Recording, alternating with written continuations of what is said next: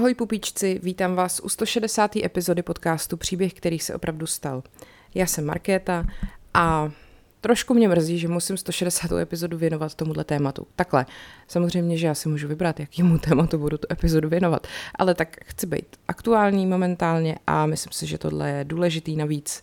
Pojďme si říct, veškeré události, co se dějou na Blízkém východě nebo Dálném východě, jsou pro nás velmi podle mě zmatený a nepřehledný, nebo aspoň já to tak mám, že ty země se tam prostě neustále nějakým způsobem navzájem napadají, válčí spolu, lidi tam protestují, teď vy nevíte, jestli oni tam chtějí ten islám, nebo ho tam nechtějí a vlastně se tam člověk trošku neorientuje v tom, kdo s kým je za dobře a kdo s kým není, ono se to taky dost mění, že jo, průběžně. Takže jsem si řekla, že nám v tom zase trošku udělám pořádek, jako už jsem to udělala třeba s Afghánistánem a s Irákem. Tentokrát se budeme podívat do Iránu, protože tam v posledních týdnech se dějou velké věci kvůli smrti jedné mladé dívky, která si to opravdu jako nezasloužila.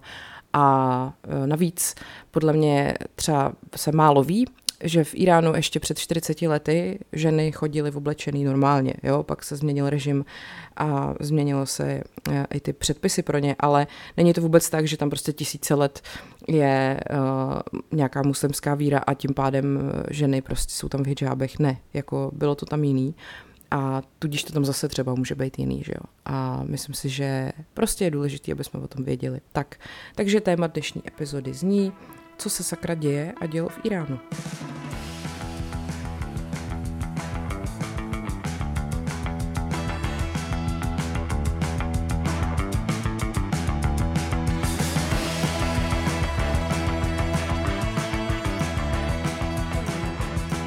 Pojďme si říct teda o tom, co to vlastně všechno vyvolalo. třináctého září cestovala dvaadvacetiletá kurdsko-íránská žena, dívka Mahsa Amini do hlavního města Teheránu na návštěvu příbuzných, když jí zatkla takzvaná mravnostní policie za nevhodné nošení povinného hidžábu.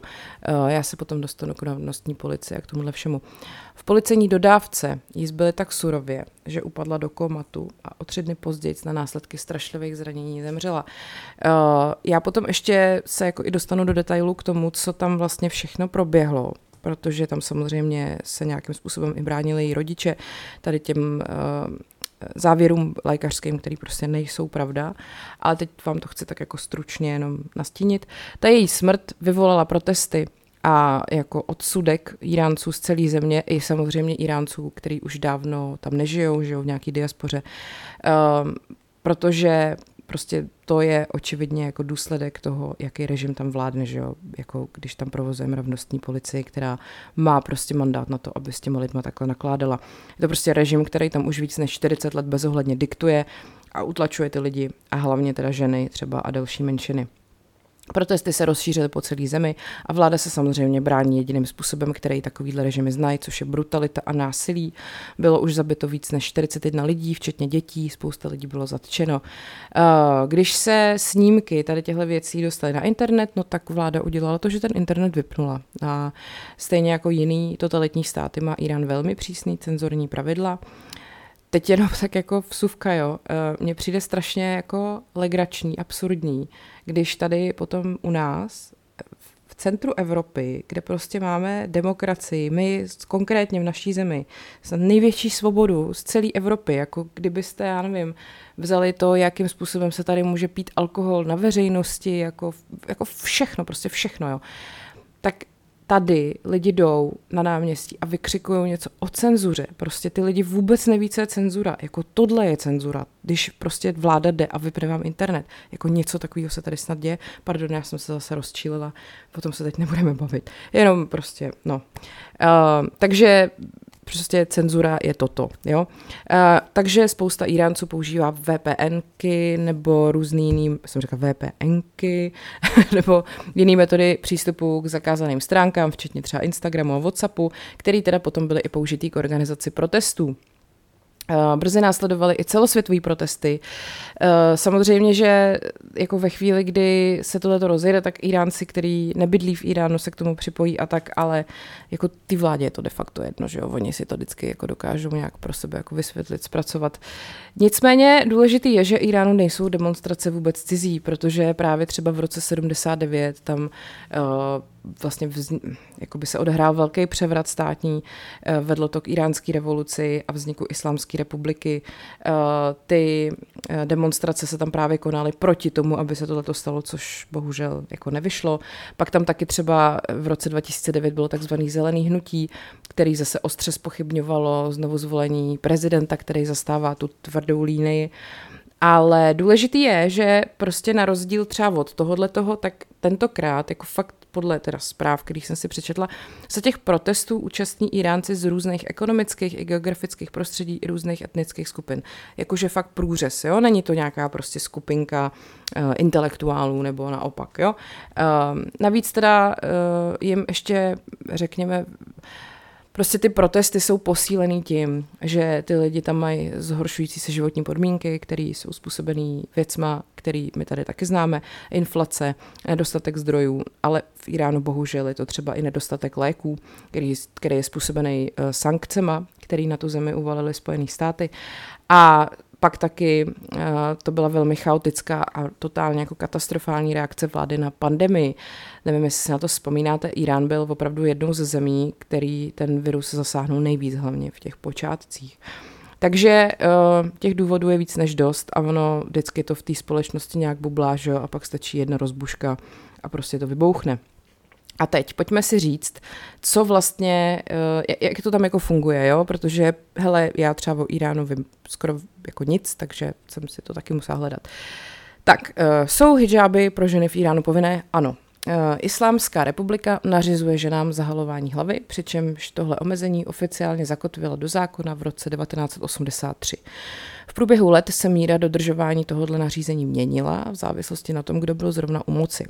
Za umírněnějšího prezidenta Hassana Rohaniho, který působil dvě funkční období v letech dva tisíce třináct až dva tisíce dvacet jedna, bylo v ulicích míň mravnostních hlídek, ale bohužel teď, když je v úřadu jeho ultrakonzervativní nástupce Ebrahim Raisi, má mravnostní policie nově zase větší pravomoci. A teď, co je to ta mravnostní policie? Je to teda něco, co je známý pod názvem Gašte ersat, a vůbec nevím, jestli to čtu dobře, tak se omlouvám, projíždí ulicema nebo se rozměstňuje na veřejných náměstích a funguje jako taková každodenní náboženská mravnostní jednotka, která potírá porušování pravidel oblíkání a další přestupky. Opět, tohle je totalita, vážení přátelé. Ne to, že vám někdo řekne, možná kdybyste jako úplně nebyli proti, tak se běžte vovočkovat. Jo? Jenom zase pojďme si jako srovnat pojmy. Uh, tahle jednotka byla oficiálně zřízena v roce dva tisíce pět. Předtím byla známá jako výbory Islámské revoluce. Zaměstnává tisíce policistů, včetně žen, prosím, a uh, mandátem zatýkat nebo pokutovat osoby, uh, které jsou, jako, nebo t- ne a má prostě mandát zatýkat nebo pokutovat osoby, které jsou uh, považované za jako rebely, porušují přísný vládní islámský předpisy. A teda tý Mahse Aminiový se stalo to, že ji oni zadrželi při výstupu v metra, kam pak ji převezli do převýchovného centra pro ženy, který porušují pravidla oblíkání. Podle sestříhaného záznamu z průmyslové kamery, který úřady zveřejnili, vypadala do té doby naprosto zdravě a navíc byla i konzervativně oblečená. Záběry z jiné kamery, které jí byly pořízeny později, ale ukazují, že se zhroutila na chodbě a potom ji odvezla sanitka. Rodina její samozřejmě požadovala zveřejnění těch nesestříhaných záběrů. Ona potom zůstala hospitalizovaná v komatu až do své smrti šestnáctého září. Státní tiskové agentury uvedly, že na policejní stanici utrpěla infarkt, prosím vás, je ve dvaadvaceti letech, to je zajímavý. Její rodina samozřejmě tohle vysvětlení odmítla a uvedla, že to nevysvětluje to, že měla zranění prostě na, na těle, jako i vnitřní zranění. Podle aktivistů byla ve vazbě zbytá. Ta její rodina taky odmítla výsledek první státní pitvy, která údajně neprokázala žádný vnitřní krvácení ani známky poranění hlavy. Takže uh, ona se stala vlastně symbolem frustrace a nespravedlnosti. Je to přesně ta rozbuška, která už byla taková ta poslední kapka. Uh, navíc ty státem, na, jako ke, na stát napojený tiskový agentury, samozřejmě oni podle její rodiny šíří nepravdivý tvrzení. Uh, jo, třeba uváděli, že byla ve, ve špatném zdravotním stavu a že v dětství měla nádor na mozku, což prostě ta její rodina totálně jako popírá. Uh, taky ty agentury třeba popisovaly protesty, jako, že, že vyvolali nějaký podněcovatelé a zahraniční nějaký, prostě, že to bylo jako zahraniční vliv a podobně. Jo. Takže um, No, hele, úplná klasika, mně přijde, že tohle se přesně děje v každém totalitním režimu, jakmile přijdou takovýhle nepokoje. No, každopádně prezident Raisi zavolal rodině uh, tý Aminiový a slíbil vyšetřit příčinu její smrti, haha. Ale potom, když mluvil před valným shromážděním O S N v New Yorku, tak se nezmínil o ní ani o protestech. Místo toho kritizoval Západ za jeho dvojí metr v oblasti lidských práv. Zdravím Patrika Nachera. E, potom e, ten samý den měl poskytnout rozhovor Christiane Amanpourový ze C N N a my všichni dobře víme, kdo je Christiane Amanpourová, protože známe Gilmorova děvčata. Ale ten rozhovor zrušil po té, co si Christiane odmítla nasadit závoj, což teda ona potom uvedla na Twitteru. Uh, samozřejmě, že Spojených států, Evropská unie a O S N do násilí odsoudili. Uh, vlastně dvacátého prvního září, čili ve stejný den, kdy iránská vláda odřízla většinu svých občanů od přístupu k internetu, prezident Joe Biden na valném shromáždění O S N prohlásil, že Spojené státy podniknou kroky na podporu volného toku informací k iránskému lidu. Tak, potom vlastně ty informace o úmrtích, zraněních, zatčeních a nových protestech je ale stále obtížnější ověřit, protože to omezení internetu tam je. Snaž ten třeba americký ministr zahraničí Anthony Blinken, ten řekl, že Spojené státy zmírnily omezení pro americké společnosti a umožnili jim poskytovat Iráncům online komunikační nástroje a služby, které jinak jsou zakazované sankcema. A třeba Elon Musk, opět to the rescue, že jo, miliardář a generální ředitel společnosti SpaceX vlastně uvedl, že aktivuje satelitní internetový provider Starlink, který jeho společnost provozuje pro Irán, ačkoliv teda úředník ministerstva financí řekl, že k tomu bude muset požádat o zvláštní licenci. Prostě furt výmluvy. Iránský ministr zahraničí Hossein Amirabdollahian tvrdí, že západním, nebo takhle západním diplomatům vzkazuje, že protesty v jeho zemi Irán nedestabilizují. Ha, wishful thinking. Tak a teď tady máme tady s tímhle tím sympatickým pánem takovej, jsem našla takovej moc pěkný rozhovor pro web N P R a teď se na to pojďme podívat. Domníváte se, že protestující mají oprávněné důvody k obavám a stížnostem? Iránci jsou emotivní lidé a mají čisté city. V prvních hodinách po incidentu pokojně protestovali a nyní všichni čekají, až vyšetřování soudního systému skončí. Ale mezitím se objevily některé vnější prvky, jako jsou satelitní kanály, některé internetové stránky, které povzbuzovaly lidi uvnitř Iránu, aby šli do ulic a začali násilně jednat, a proto se demonstrace změnily v násilí a nepokoje. Teď ten novinář mu na to říká, že jako uh, bývalý návštěvník Iránu, který vedl rozhovory se stovkami lidí v Iránu, má vel, velký problém uvěřit tomu, že by tohle rozmíchávali zvenčí. A teď jako nemyslíte si, že tyto protesty vycházejí od lidí, nebo alespoň od části obyvatel Iránu? Odpověď. Protestující samozřejmě jsou a pokojným způsobem vyjadřují to, co požadují, ale nyní je většina těchto lidí v ulicích vedena a řízena dobře organizovanými kanály. Otázka. Představitel O S N obvinil Irán, že v některých případech používá k potlačení protestů nepřiměřenou sílu. Co na to říkáte?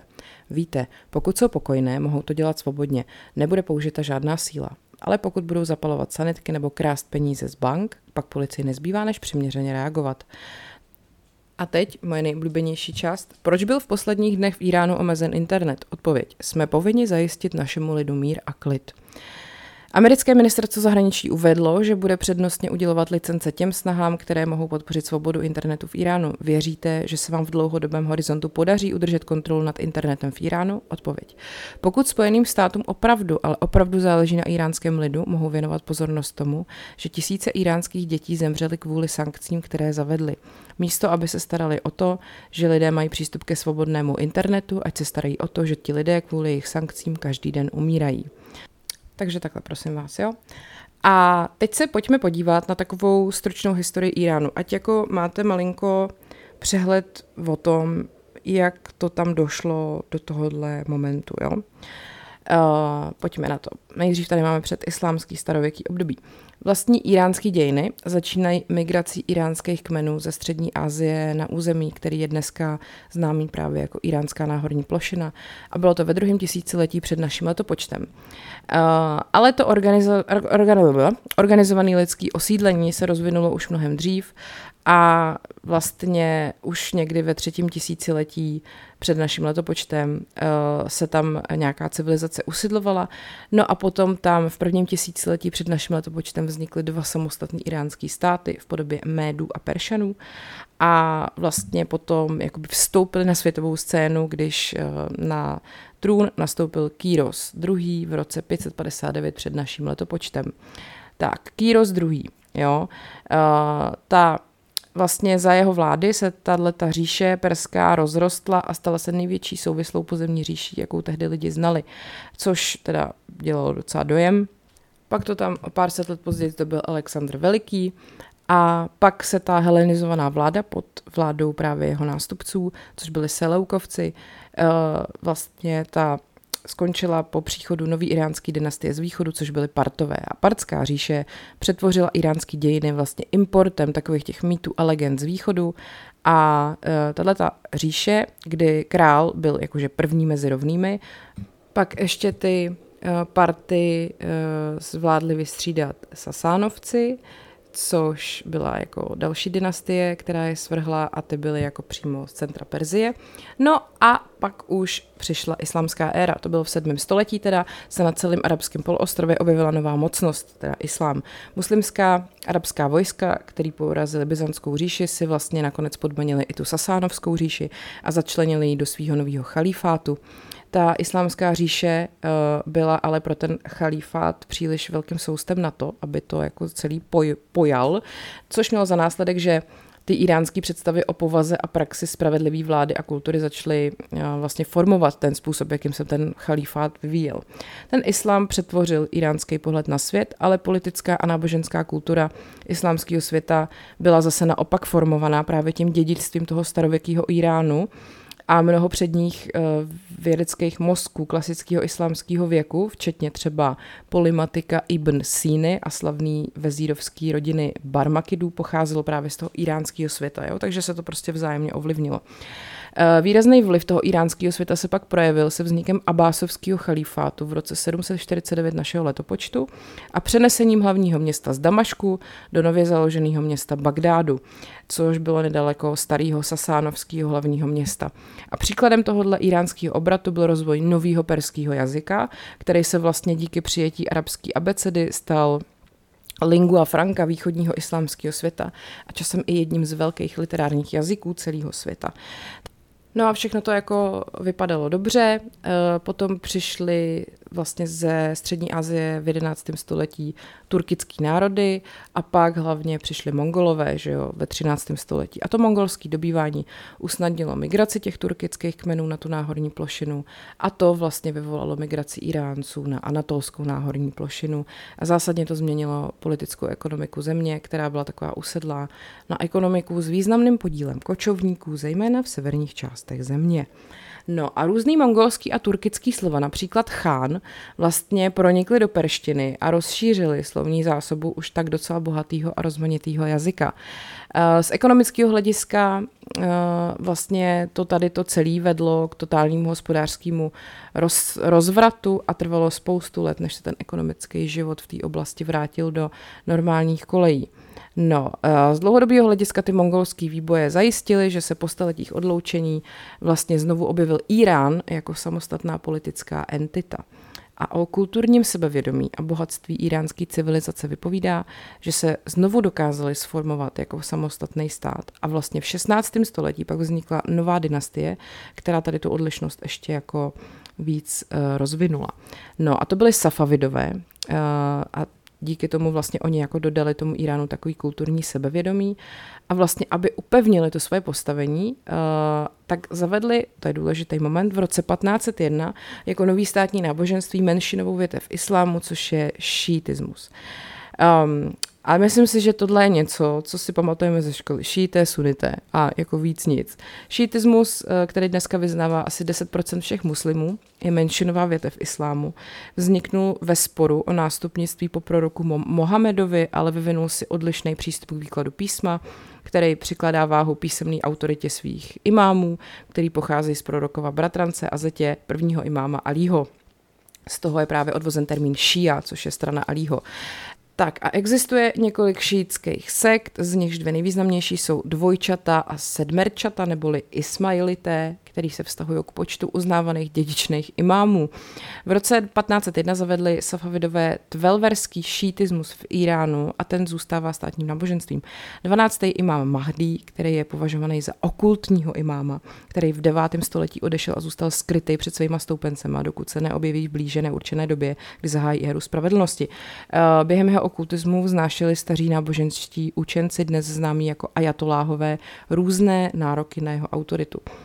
Uh, no to se ukázalo, že to je taková trošku dvojsečná zbraň, protože přijetí šíitismu pomohlo odlišit iránský stát od jeho osmanského soupeře na západě, ale zároveň sloužilo jako překážka politických vazeb s perským světem na východě. Přesto Safavidové po dvě století dohlíželi na rozkvět iránské civilizace, zejména za šáha Abáse I., což bylo v letech patnáct set osmdesát sedm až šestnáct set dvacet devět, který byl jediný král po tom islámském dobytí, což, který byl známý jako Velký. Stejně jako Iránci připisovali všechny předislámský úspěchy vládě Chusrua, Chusraua prvního, tak potom zase naopak Šábo, ša, Šáhovi Abásovi připisovali všechny úspěchy v islámském období. No a v tomhle období přišlo taky k prvním systematickým kontaktům mezi Iránem a Evropou, kdy evropský obchodníci navázali obchodní a v některých případech i politické styky s Iránem.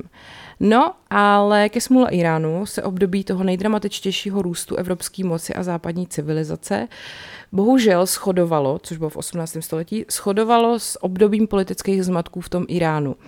Ta dynastie Safavidů padla v roce sedmnáct set dvacet dva a vyústilo to v desetiletí válečných konfliktů. Uh, Irán se nejdřív stal mocným, ale pak nějaký zase jeho vůdce zemřel, takže to upadlo do zmatků.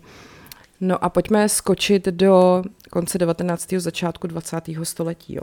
Na přelomu devatenáctého a dvacátého století v roce devatenáct set šest první z iránských revolucí, konstituční revoluce, zavedla parlamentní systém podle britského vzoru, doplněný ústavou a dělbou moci. Kdo by to čekal? Byl to zásadní moment, který změnil tu politickou krajinu země, ale ty ambice byly moc vysoký a ten příslib zůstal nenaplněný, protože nová dynastie, Pahlavíjovci, se snažila prosadit revoluci zhora. Po nástupu Pahlavíjovců v roce devatenáct set dvacet pět se revoluční podnět z roku devatenáct set šest vlastně jakoby toho podnětu se ujal nový panovník, podporovaný zpočátku spoustou intelektuálů, kteří toužili po vytvoření moderního státu, aby se tam dali uskutečnit různé reformy ve školství a soudnictví.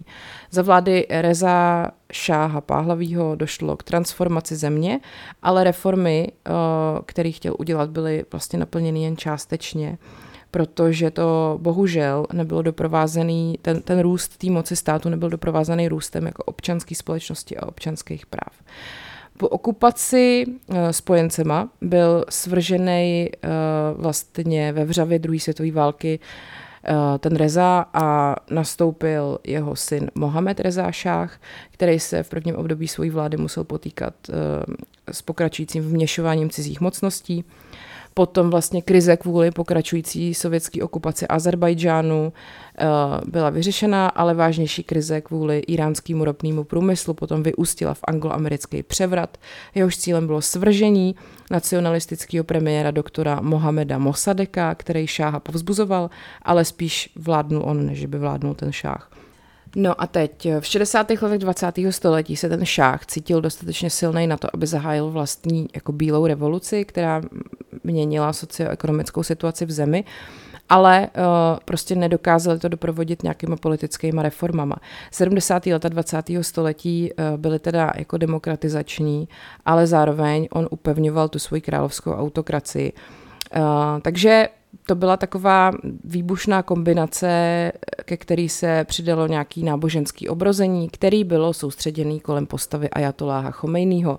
V roce sedmdesát osm šáh, který čelil opozici nacionalistů, levice a náboženských skupin, se vlastně ocitl v situaci, kdy jako přestal být úplně šéfem celé situace a nevěděl vlastně, jak reagovat na tu vlnu té nespokojenosti. V lednu sedmdesát devět odešel do exilu, a uh, o dva týdny později se ajatoláh Chomejní uh, vlastně vrátil za obdivu davů a v krátké době byla monarchie nahrazena Islámskou republikou. Takhle prostě. A tahle ta nová islámská revoluce se teda neukázala jako úspěšnější při nějakém smiřování iránských tradic s nějakýma výzvama modernity.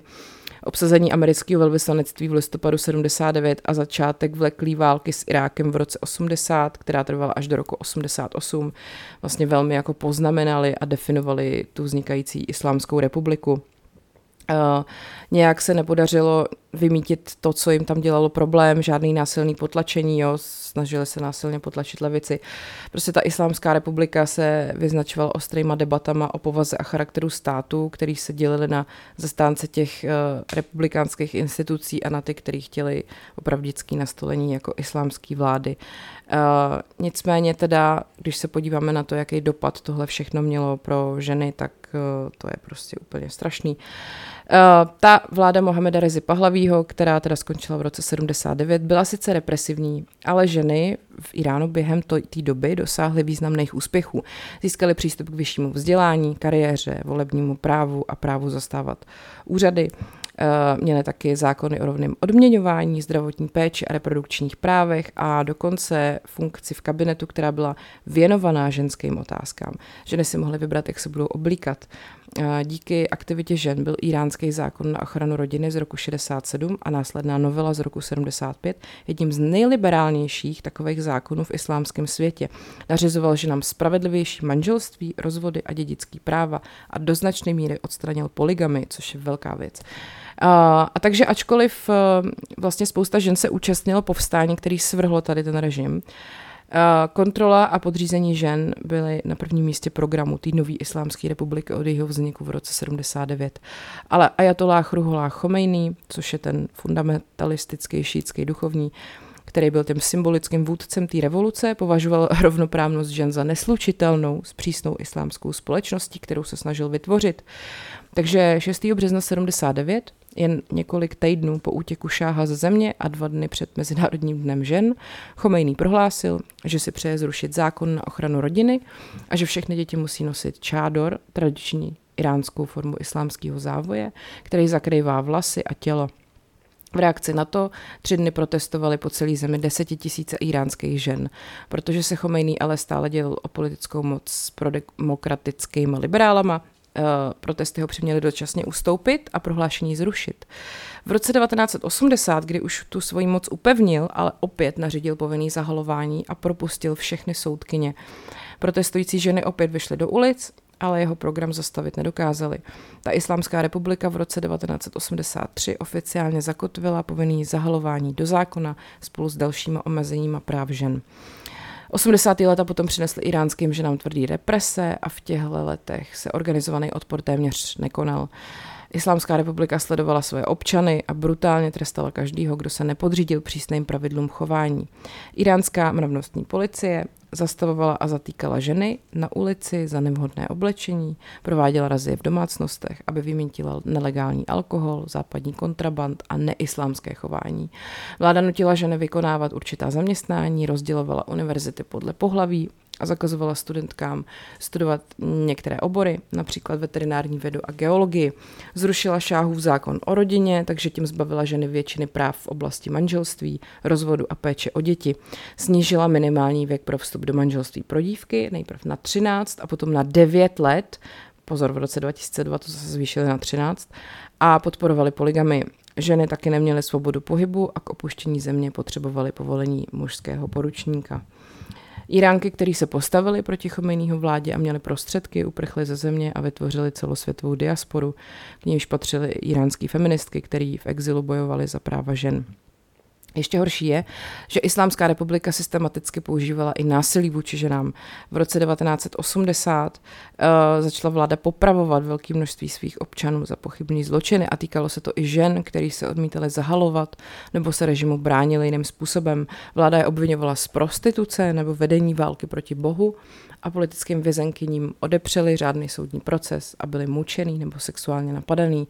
Mnohí z nich zemřeli ukamenováním, což je obzvláště brutální forma popravy, která se v Iránu přitom historicky jako nepraktikovala. Iránský ženy se potom začaly bránit zase v devadesátých letech dvacátého století v rámci tzv. Růžové revoluce. Začaly ženy hlavně ve městech kolektivně překračovat hranice zákona o hijábu tím, že místo čádorů nosily make-up, barevné šátky a dlouhý kabáty a záměrně si nechávali spod šátků vykukovat vlasy. A vzhledem k velkému počtu žen, který se tomuhle tomu bránili, nemohla mravnostní policie všechny zatknout. A iránský ženy, povzbuzený svým úspěchem, se začaly organizovat i jinýma způsobama. V roce dva tisíce šest uspořádali pokojný protest, vyzývající ke zrušení diskriminačních zákonů vůči ženám. Na základě toho potom iránský feministky založily občanskou kampaň Milion podpisů za zrušení diskriminačních zákonů, což je známý taky pod názvem Změna pro rovnost. Tenhle aktivismus se uskutečnil navzdory obtěžování ze strany úřadů během prezidentství tvrdýho Mahmuda Ahmadinejáda, který potíral porušování zákona o zahalování, za jehož prezidentství vznikla právě ta současná podoba té mravnostní policie. Aktivisti stojící za organizací Změna pro rovnost potom hráli klíčovou roli při masových protestech v roce dva tisíce devět, kdy toho Ahmadinejáda podezřele zvolili znovu. Ženy povstaly v plné síle a snímky mladých žen protestujících jako v make-upu a v stylových hadrech a slunečních brejlích a modrých džínách s šátkama posazenýma daleko vzadu na hlavě vlastně dominovaly jako zprávám tehdy. Povstání bohužel nakonec skončilo násilným potlačením ze strany vlády a bezpečnostní složky tehdy zastřelily mladou ženu Nedu Agu Sultánu, jejíž smrt byla zachycená na kameru mobilního telefonu.